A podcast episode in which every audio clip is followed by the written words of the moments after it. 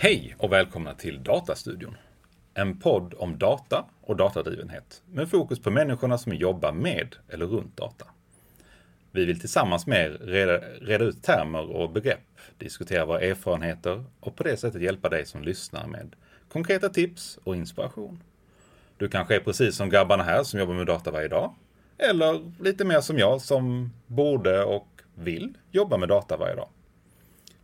Vi som sitter här är jag, Jakob. Och jag, Benny. Och jag, Hugo. Och nu är vi alla supernyfikna. Vem är du, Jakob, som jobbar med data varje dag? Vem är jag? Och utöver den här som vill jobba med data varje dag så kan jag även titulera mig som produktdesigner. Jobbar idag på affärssystemet Fortnox. Där jag jobbar med ekonomi och pengar för hela slanten. Är det du gör? Ja, typ. Mitt fokus ligger väl egentligen mer på att se till att de här produkterna är lätta att förstå, intuitiva och verkligen leverera det värde till användarna som det ska göra. Det blir upp till bevis idag. Använder Fortnox själv så gott som dagligen. Så vi får se här om du lyckas leverera det sen också då. Men sen är det också vår första gäst. Just det. Varmt välkommen. Skitkul att vi äntligen har en gäst med. Så får vi se om vi klarar av den här dynamiken och inte ta över och låta dig prata. Men Fortnox har ett väldigt speciellt namn. Mm. Varför heter det Fortnox? Det kommer väl egentligen från början när man började flytta. Det har ju sin ursprung i bokföring och de bitarna. Och det är väl fortfarande en stor del av verksamheten, även om det är långt ifrån helhetsbilden nu liksom. Men det kom väl från en tid när man drog sig lite grann för att göra sin bokföring på nätet, på internet. Usch, läskigt. Så då ville man ha ett namn som var liksom, som levde upp till det och förmedlade den här känslan av liksom trygghet och säkerhet ändå, så att kunderna skulle våga flytta över sin bokföring till molnet så att säga. Kul. Du är ju produktdesigner. Och någonting som jag jobbar med dagligen förutom data är ju också design och designers. Och man har en känsla om att finns det någon som är lika nyfiken som en produktägare eller en dataperson i ett team kring just data, så är det ju design. Vem annars vill förstå användare mer? Och då tänkte vi helt enkelt pejla läget. Hur är det att jobba som produktdesigner? Hur ser det ut för dig? Hur mycket data jobbar du med? Nu nämnde du ju redan att du inte jobbar med data varje dag, vilket ju kanske är någonting vi skulle vilja ändra på om man fick som man vill. Så... Ja, är väl en korta svar. Ja, det vill vi jobba med varje dag, absolut. Så målet idag är väl att vi ska försöka reda ut hur man gifter design och data. Precis. Ja. Och vi har ju en skön representation här nu. Vi har ju då du, Jakob, som designer. Du får representera design. Ja. Du är design. Jag är design, ja. Punkt. Mm. Benny, du får vara produktrepresentant. Mm. Mm. Och så kan jag, även om jag ska försöka att vara lite tystare då, se om jag lyckas med det, får jag representera den här dataingenjören lite med sniskan. Och kanske ingenjören generellt rent av. Ja. Eftersom det är ett ganska vanligt sätt, åtminstone i produktorganisationer, att separera funktionerna i ett produktutvecklingsteam. Det vet jag inte om ni gör på Fortnox på det sättet. Jo, det får man säga. Vi är ganska definierade roller på det sättet. Ja. Mm. Så målet är att lista ut hur vi ska jobba ihop och lista ut potentiella konflikter. Och komma med konkreta exempel och tips och inspiration. Då kör vi igång. Yes. Då måste vi ju då fråga oss själva, hur borde samarbetet mellan design och data se ut? The floor is yours. Ja, det är en ganska öppen fråga. Men i min värld så ska vi ju typ koka arm och hänga varje dag. Vi ska ju vara, som jag säger, lite grann bästa vänner. Med allting vi gör i design vill jag ju egentligen koppla, liksom, kunna koppla till data och kunna kvantifiera helt enkelt.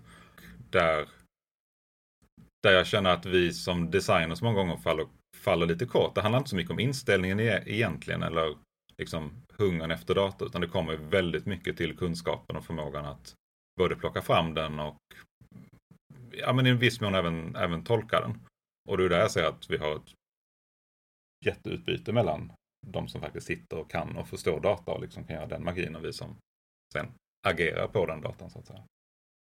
Jag håller helt med. Och även skulle jag vilja inkludera produkt i den här triagen av bästa vänner. Och såklart ska man styra vad en produkt tar vägen, så vill man ju såklart ta grund för de besluten och kanske framförallt kolla då och då att beslut man har fattat går mot den riktningen man har tänkt sig. Och där är ju data och design och produkt, ja, som jag sa, en helig treenighet som verkligen borde jobba tätt hela tiden. Men sen kan jag inte mena att verkligheten riktigt ser ut så. Men precis, hur ser det ut idag? Ja, men precis. Ja, men det är väl, jag håller med, det är så man vill att det ska se ut, men det är inte riktigt där vi såg det. Alltså dels så tror jag, om vi bara tittar från designs håll, så är det ju fortfarande, jag har lite svårt att bestämma mig för, känner jag, om folk, eller om designers har liksom, att det handlar om att man inte förstår riktigt vad man kan använda datan till, vilken data man skulle kunna få, och liksom ha den där mer, vad ska man säga, ingenjörsaspekten av det. För med ingenjör så ser du lite mer, allt det här finns, allt det här kan man göra. Är det liksom bristen på den typen av vision som man har? Eller är det mer man har gett upp? För att det liksom, där jag har jobbat liksom tidigare i min yrkesliv, så är det väldigt sällan som man har tillgång till någon som kan ta fram vettig data. Och liksom som kan börja hjälpa oss svara på alla de där frågorna som vi egentligen har. Så att antagligen ligger det väl någonstans där mitt emellan, tänker jag. Och sen när det kommer till produkt, där vill ju jag gärna att man kanske gör en sån här förflyttningen generellt då, från ofta ganska business mindset och liksom bara affär, kränga, nå upp till mål, till att jobba lite mer med, ja, men, som jag säger då, använda värde och liksom använda nyttan, och liksom hur vi har kvantifierat den och kan prata om den på ett lite mer strukturerat sätt. Inte bara vi ska bygga ett enkelt system som ska tjäna 50 miljoner, utan att vi faktiskt bryter ner det lite mer. Liksom. Och där blir det ofta också att man får ta på sig sina olika hattar då. För det är ju oftast produktägaren som är den som pratar om produkten med då verksamheten. Så då kommer man in och är den här tråkiga personen. Nej men, hallå där. Nu förväntar sig business X eller Y. Sluta prata om kundnytta på det sättet. Vad blir det i pengar? Jag ska rapportera här. Vilket ju såklart är en konflikt. Men det där, jag tänker att data verkligen kan överbrygga den. För som jag ser det, bygger vi inte en bra produkt, då kommer vi aldrig tjäna pengarna. Och vi kan aldrig gå in och bara säga, vi ska tjäna 100 miljoner. För det är inte så, kan vi inte göra. Alltså, då vet vi inte vad vi ska skruva, då kan vi bara börja skjuta i blindo. Utan det gäller att datan kan hjälpa oss att identifiera de här punkterna som kan få oss att nå dit. Och det är väl där många kanske inte riktigt har lagt ihop de två pusselbitarna. Och sen är min upplevelse också att generellt jobbar de flesta alldeles för lite med discovery, eller att testa saker helt enkelt som vi ännu inte vet. Utan åtminstone enligt min erfarenhet så blir det väldigt ofta att produktägaren kommer med någon form av idé /feature. Och sen behövs det en design till den. Och då börjar man göra research om hur den här featuren ska se ut, snarare än om borde vi bygga den här featuren. Och så... traditionellt, enligt min värld, så men då sticker UX iväg på någon resa någonstans och intervjuar lite folk och gör en rapport och presenterar den rapporten. Nu vet vi saker här, och så sitter data. 3 pers. De kan inte säga någonting. Och kanske inte blir jätteengagerade i det här. Det presenteras någonting, produktägaren kanske säger ja men det här ser ju kalas ut, jättefint. Sen slänger man över det här, över väggen till ingenjörerna. Det där kan inte vi bygga. Kunde ni inte involverat någon gång? Och så börjar de bygga något som kanske påminner om den designen. Ofta ganska likt, men kanske inte riktigt. Man kanske upptäcker alla de här inte happy flow då, som designen ofta visar. Så här ser det ut när man lyckas. Och sen börjar man hitta, men vänta nu. Om man faktiskt använder den här designen till de här konstiga casen. Om vi tar och letar upp en artikel som har 5 varningsetiketter på grund av EU-lag till exempel. Då ser det inte så snyggt ut längre i den här. Har ni tänkt på det? Ups, nej men det är ju tråkigt. Och så börjar de konflikterna. Så till sist lyckas man hamra ut den här saken i produktion. Som åtminstone liksom, den funkar. Den kanske funkar. Inte är bra, men den tickar alla boxar. Ja. Och kanske har man då satt lite förväntningar någonstans i organisationen.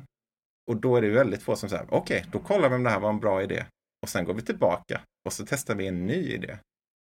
Varför skulle man göra det? Den finns ju där. Den är ju i produktion. Och så sitter data. Men vad ska vi göra i allt det här? Men tolkar jag rätt nu? Att finns det någon slags problematik i att använda tester med en liten grupp? Alltså en liten datakälla helt enkelt. Alltså sådana här kvalitativa tester. Kvalitativ data.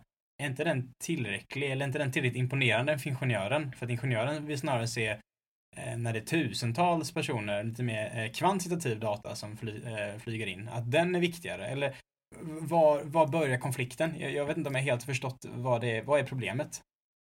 Jag skulle säga att problemet ofta börjar där. Och att om man då har lärt sig dataanalys så vill man gärna problematisera urvalet. Och såklart, om man någonsin har gjort någonting så vill man ju försvara det man har gjort. Och där börjar det. Så istället för att man börjar tillsammans med nyfikenhet kring hur vill våra användare använda det här, eller är det här ett faktiskt behov? Och hur kan vi tillsammans ta reda på om det här är en bra design eller om det här är ett behov som faktiskt behövs i vår produkt? Så jag tror det börjar ofta i liksom hur arbetet inleds. Eller har det att göra med att ingen känner sig bekväm med kill your darling? Att ingen vill ta bort sin design, vill inte ta koll på sin fina design. Ingenjörerna vill inte ta bort sin feature när byggt, och produktägaren har pitchat det här för sina stakeholders, så att alla har liksom pitchat sin grej. Är det det som är problemet? Ofta tror jag det, men också då tiden man har lagt ner för att ens komma till en situationen då man kan överhuvudtaget bedöma någonting. Designen enligt mig är ofta kanske för detaljerad. Featuren är ofta för ingenjörad. Och detta driver ju tid och arbete, och har vi liksom tillsammans lagt ner 2 månader istället för 2 veckor för någonting, ja, då är man ganska osugen de flesta på att ja, men då testar vi någonting nytt. Jakob, vad ser du den största konflikten? Mot vilken roll? Du som designer i dagliga arbete, vad känner du mest friktion? Jag tycker ofta friktionen ligger gentemot beställare av den saken, om det sen är produkt eller om man har varit konsult i många år liksom. Men att just att beställa, och där det handlar lite som du säger, man vill inte riktigt backa på de saker man gör. Alltså jag kan ju tycka som designer att vi, nu får ni säga vad ni vill här om liksom, om liksom storlek och tack, på liksom, tack. På liksom på grupper och sådär, men även om vi kommer fram med liksom ganska djupgående analyser från ett förvisso begränsat antal användare, så är man ju väldigt sällan benägen att liksom byta riktning eller bara, nej vet ni vad, vi skiter i det här. Jag vill ju nog säga att designers är ganska duktiga på att ifrågasätta ganska tidigt, och liksom vilja jobba bevisbaserat. Men där tycker jag det finns en stor liksom block på många gånger. Nej, men det här har vi ju lovat det här i vår årsplan, och vi har pitchat det till liksom styrelser och chefer och vi har ju fått alla att säga ja till den här jättebra idén som jag hade. Och just den där grejen att det var den här jättebra idén jag hade. Ofta så fallerar ju researcharbetet lite grann där, kan jag tycka.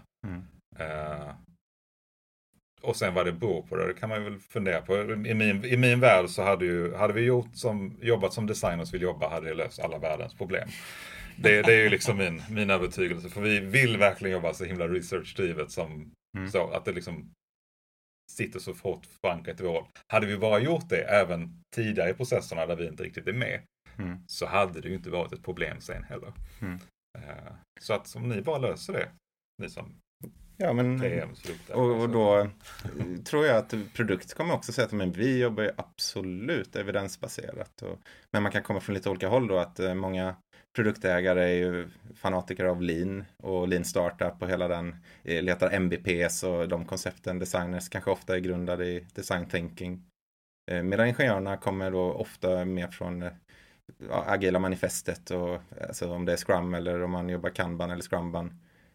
Och alla de här har ju väldiga likheter. Alltså likheterna är ju större än olikheterna. Men någonstans så blir det ändå någon liten konflikt i hur man mappar upp respektive process ihop med varandra. Vilket ofta, för mig i alla fall, resulterar i att produktägaren behöver vara ganska stark för att låta idéerna komma utifrån teamet. Och teamet är ju alltid de som kan sin produkt bäst.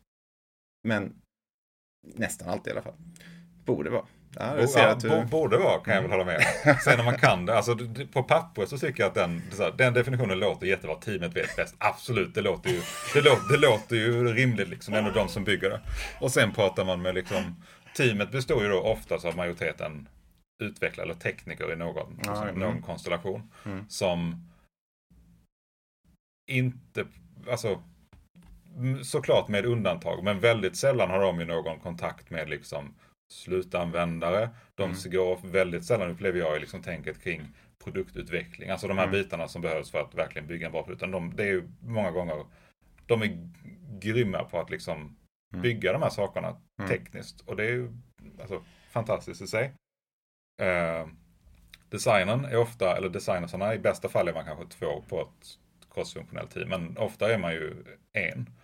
Och då har du ju så himla mycket att göra, så du hinner ju sällan liksom skapa den här långsiktiga visionen och liksom långsiktiga bilden. Så att, ja, visst, teamet har ju såklart idéer och tankar, men de har ju inte riktigt en ärlig chans att liksom känna sin produkt allra bäst. Jag hade gärna sett att det var så, men jag tycker det är sällan så i praktiken. Jag ställer en kontrollfråga där då, för nu nämnde du crossfunktionellt team. Så vi pratar ändå i en situation där vi ändå har, där ett team består av alla de här rollerna redan. För jag menar, det hade kunnat varit, om vi hade diskuterat en situation där de är uppdelade, rollerna i olika team. Då kan jag förstå att det blir krångligt. Men du pratar ändå om en situation där vi ändå är ett crossfunktionellt team. Rollerna finns i samma team och ändå så blir det knas. Och nu menar du helt enkelt på att ni är för få resurser. Ni behöver fler designers. Det har väl ingen designer sagt innan, och det kommer vi väl aldrig sluta säga heller för sig. Egentligen så handlar det väl om, ska man koka ner till det riktiga problemet, så handlar det egentligen om bristen av uppföljning och liksom att hålla koll på de sakerna man släpper. Vi är ändå okej, tycker jag, på att kanske göra förarbete och liksom ha tankar och liksom ha någon form av bevis sådär, för de sakerna som vi gör initialt. Men sen är vi ju ofta jättedåliga på att följa upp det. Och feedbackloopen tillbaka till teamet, i synnerhet utvecklarna, är ju ofta ännu sämre. Och då har de ju inte en ärlig chans att kunna produkten riktigt bra liksom, och verkligen. Jag känner mig lite demoraliserad nu. Att teamet inte vet bäst. Men samtidigt så förstår jag också, man tar ju med sig sin egen erfarenhet. Och just det du nämner, att utvecklare faktiskt får träffa slutanvändare, är ju en av mina absoluta pillars för ett utvecklingsteam. Men jag inser att så är det ju såklart inte överallt. Och trots att det är ett mantra i teamet jag är just nu, så betyder det inte det att alla är så sugna på det. Ja, dels det. Och det handlar väl någonstans lite grann om, alltså, erfarenhet och kunskap. Erfarenhet bygger du upp över tid, men liksom, och, ja, kunskap är med i för sig när man sätter det på det sättet. Men det är ju inte det de ska vara, alltså, det kan man ju fråga sig, ska utvecklarna vara jättebra på det? Ja. Ska de vara jättebra på det också? Det är min absoluta hållning. Ja. För de har en ganska stor uppgift redan, att bygga en jättefantastisk teknisk lösning. Och sen ska de liksom göra allt det här som alla andra roller gör också. Så de får ju någon sån här roll som är kunskapsbehov som är helt absurt stort. För du har aldrig bett en designer att säga, men du måste kunna skriva allt det du tänker ut, ska du kunna liksom omsätta i kod. Det har du inte gjort. Men det är väl då man är fullstack. Då ska man kunna ta in en person som... Ja, just det. En sista kontrollfråga här nu. Du sa då alltså, teamet vet inte bäst. Nej. Vem vet bäst? Är det du som vet bäst? Som sagt, hade vi gjort som design vill, så hade vi löst alla världens problem. Nej, det är en bra fråga. Alltså, det är väl en, tycker jag, lite ständigt känsla att ingen har riktigt koll. Inte ens användaren. Jo, för vissa användaren kan man säga. Antagligen inte. Nej, men jag tycker det är ingen som har riktigt den där. Det är väldigt sällan som jag upplever att man har liksom en bra, liksom, vi har en bra bild, vi vill gå liksom i den riktningen, det är det här vi vill göra. Så här får vi input längs vägen, och vi har friheten att agera på den liksom, och korrigera kurs och kunna uttrycka det här på ett sätt som inte bara är kaosartat. För jag tycker det är ofta så det blir, att det blir ganska liksom huller och buller, lite kaosartat. Vi fick någon input här, så trycker vi ut. Jag skulle säga generellt så tycker jag det är väldigt... vi har lite dålig koll på det mesta vi har.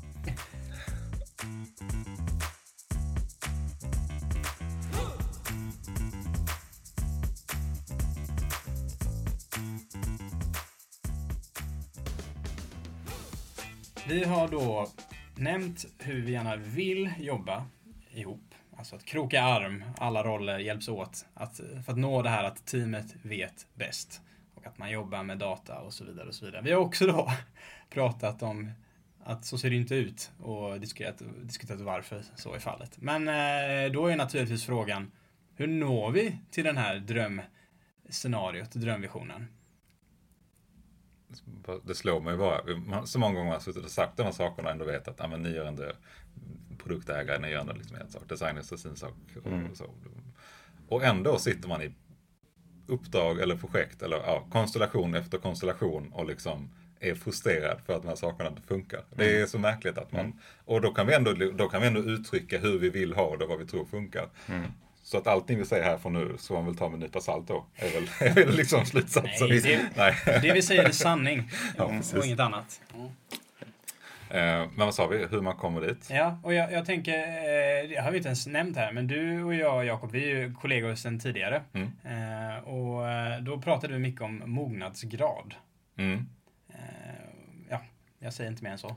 Nej, där har vi haft mer än en lång diskussion om liksom, men hur. Vi har ju ofta dragit den parallellen kring hur liksom, design har växt in i teamen. Liksom, från att ha varit verkligen en icke-roll på de flesta tekniksammanhang till att liksom bli lite mer det här. Ja, men någon tänkte tanken att vi kanske ska ägna det här en tanke i alla fall. Till att nu faktiskt till slut kommit hela den vägen att nu sitter vi förhoppningsvis i teamen liksom, och är en del av ett team. Det är inte bara en resurs liksom som man kan gå till, kan du designa den här knappen åt mig eller så, utan att man faktiskt är med och har möjligheten då att lyfta blicken lite mer och titta på helheten. Och där tror jag att det är egentligen samma resa som om man då tänker datapersoner kanske i synnerhet behöver liksom gå lite grann samma resa liksom, och det är väl visa mycket på värde, liksom värdet man skapar och liksom börja bygga in, synliggöra det behovet liksom i teamet så att man förstår varför man ska göra den investeringen som ändå är liksom en person till. Och där tror jag ju framförallt att då produktägarna eller projektledaren, vad man nu har, och designern verkligen kan kratta manegen väldigt mycket. Men ställa de här frågorna liksom, för de kan uttrycka behovet av data. De kan verkligen sätta tonen för hur ska vi jobba med uppföljning liksom, och de bitarna, vilket blir ett första naturligt steg att få in datakompetens i teamet. Jag vet inte om vi vill gå in på nästa steg där, men nästa steg är väl, tycker jag, där handlar det mer om att börja uttrycka sina mål i liksom, kvantifiera det.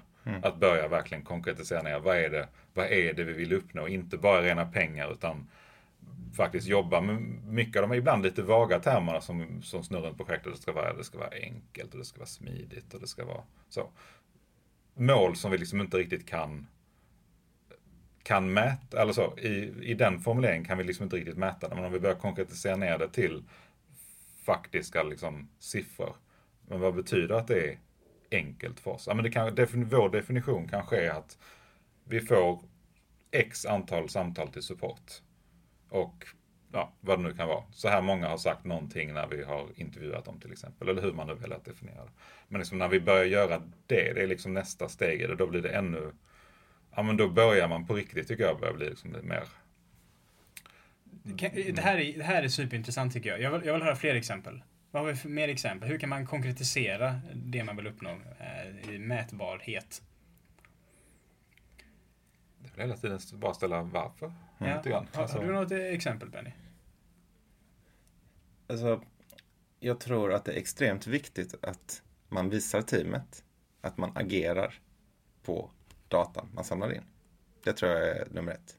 Det vill säga att om jag ställt ett varför och svaret är, och i det här som jag tog innan, jag tycker ofta, varför ska vi ens bygga den här featuren?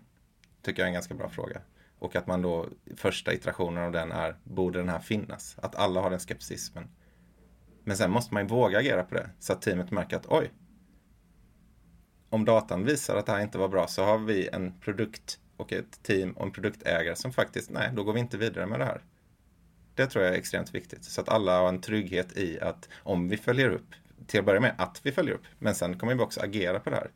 Men för att kunna agera på det så är det ju superviktigt att alla i teamet, åtminstone som är i den delen av uppföljningen, står bakom sättet vi väljer att följa upp. För det är också väldigt lätt, jag har suttit väldigt många gånger och definierat success criteria eller vad det nu kan vara.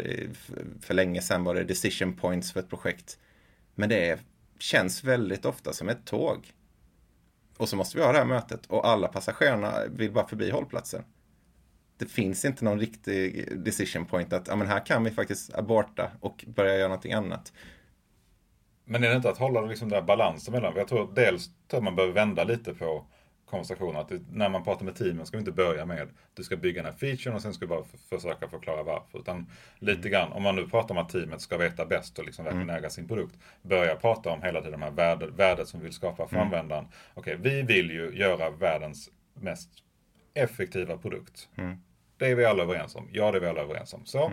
Och då, när vi pratar om det så har vi liksom definierat vår målbild kring vad effektivitet är. Och vi ser att hur kan vi få upp den här siffran till exempel? Vad kan vi göra? Alltså, jag hör ju att jag säger OKR egentligen.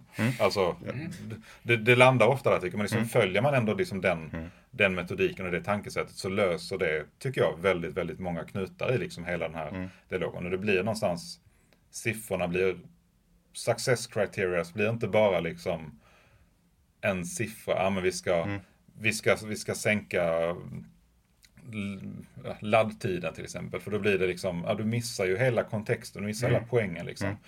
Du har ditt mål, absolut, och det är definierat. Men du har liksom ändå förstått det i det här större sammanhanget. Så ja, designers för era världen och OKR är the way to go. Så är liksom alla det är takeawayen. Och är du nyfiken på OKR så har ju då Benny och jag ett litet avsnitt om det där vi diskuterar just OKR, så kan ni lära er mer om det. Men en annan sak jag vill puffa för här, om jag ska säga en enda sak för att få det här att funka. Retrospektiv. För att det finns ju två delar av det här. Det ena är det här lite avhumaniserade, hur ska processen se ut, hur ska vi sätta upp mål, hur ska vi hela. Och där är det ganska lätt för alla människor att så här borde det vara.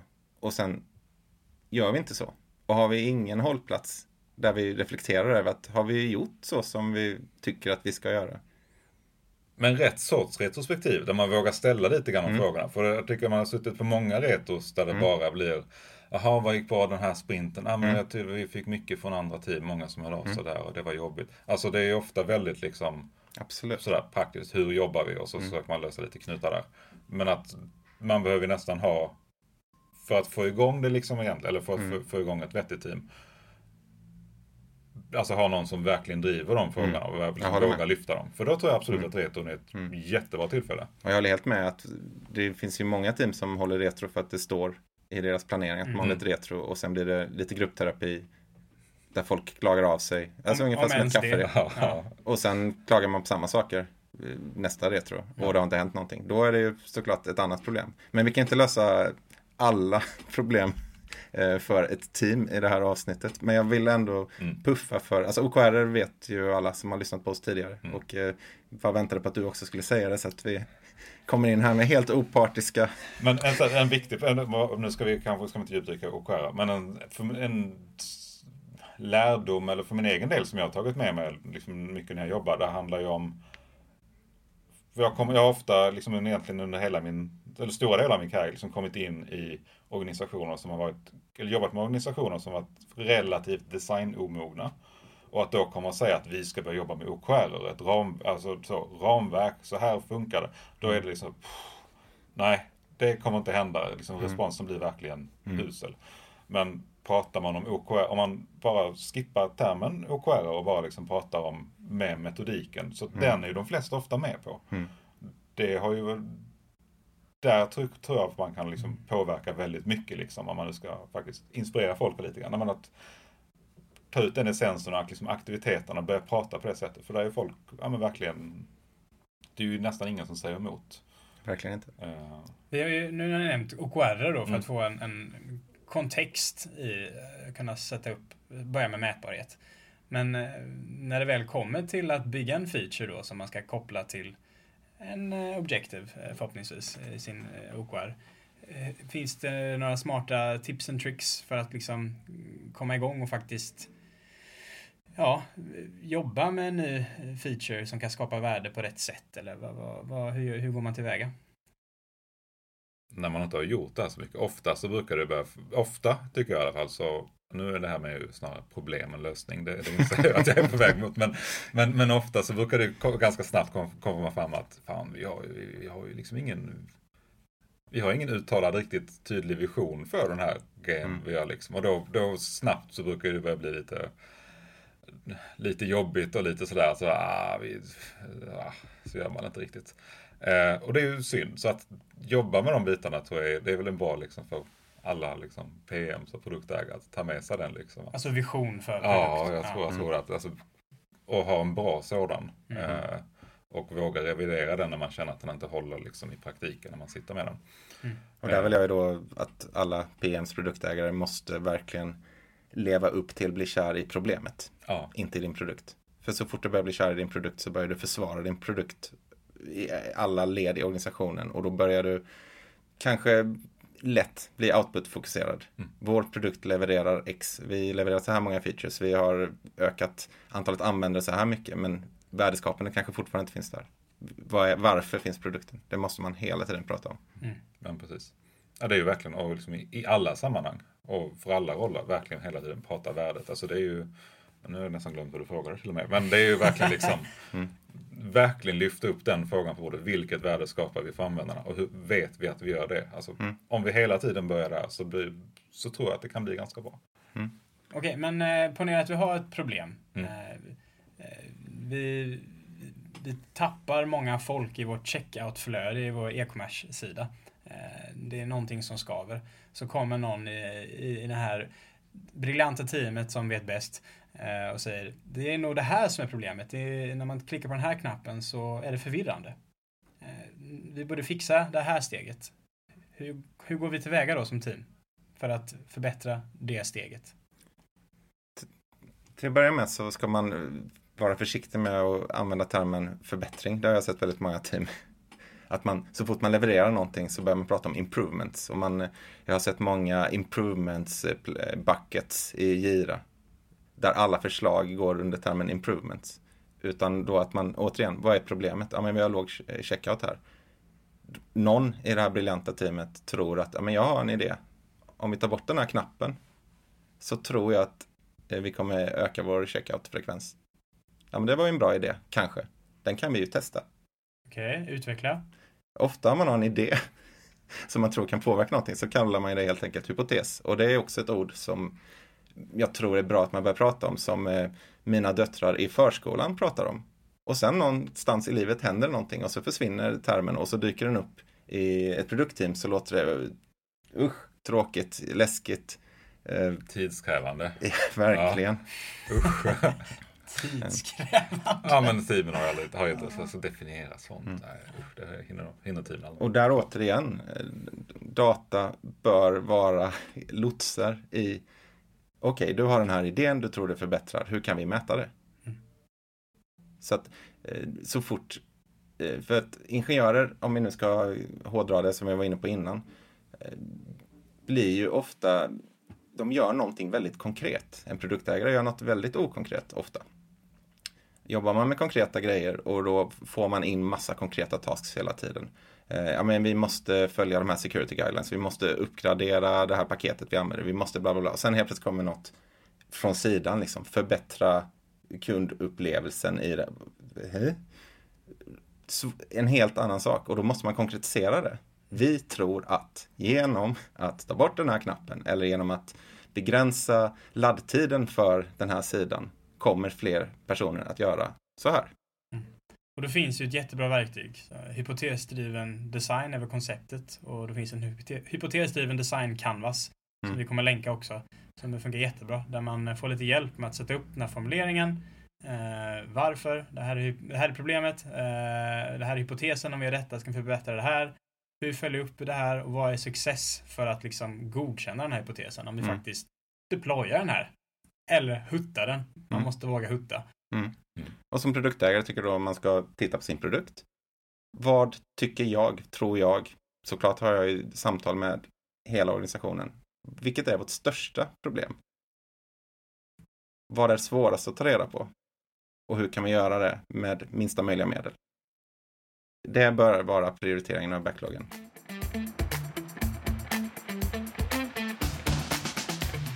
Nu har det gått en liten stund här. Vi har som vanligt lyckats hålla det här jättekort.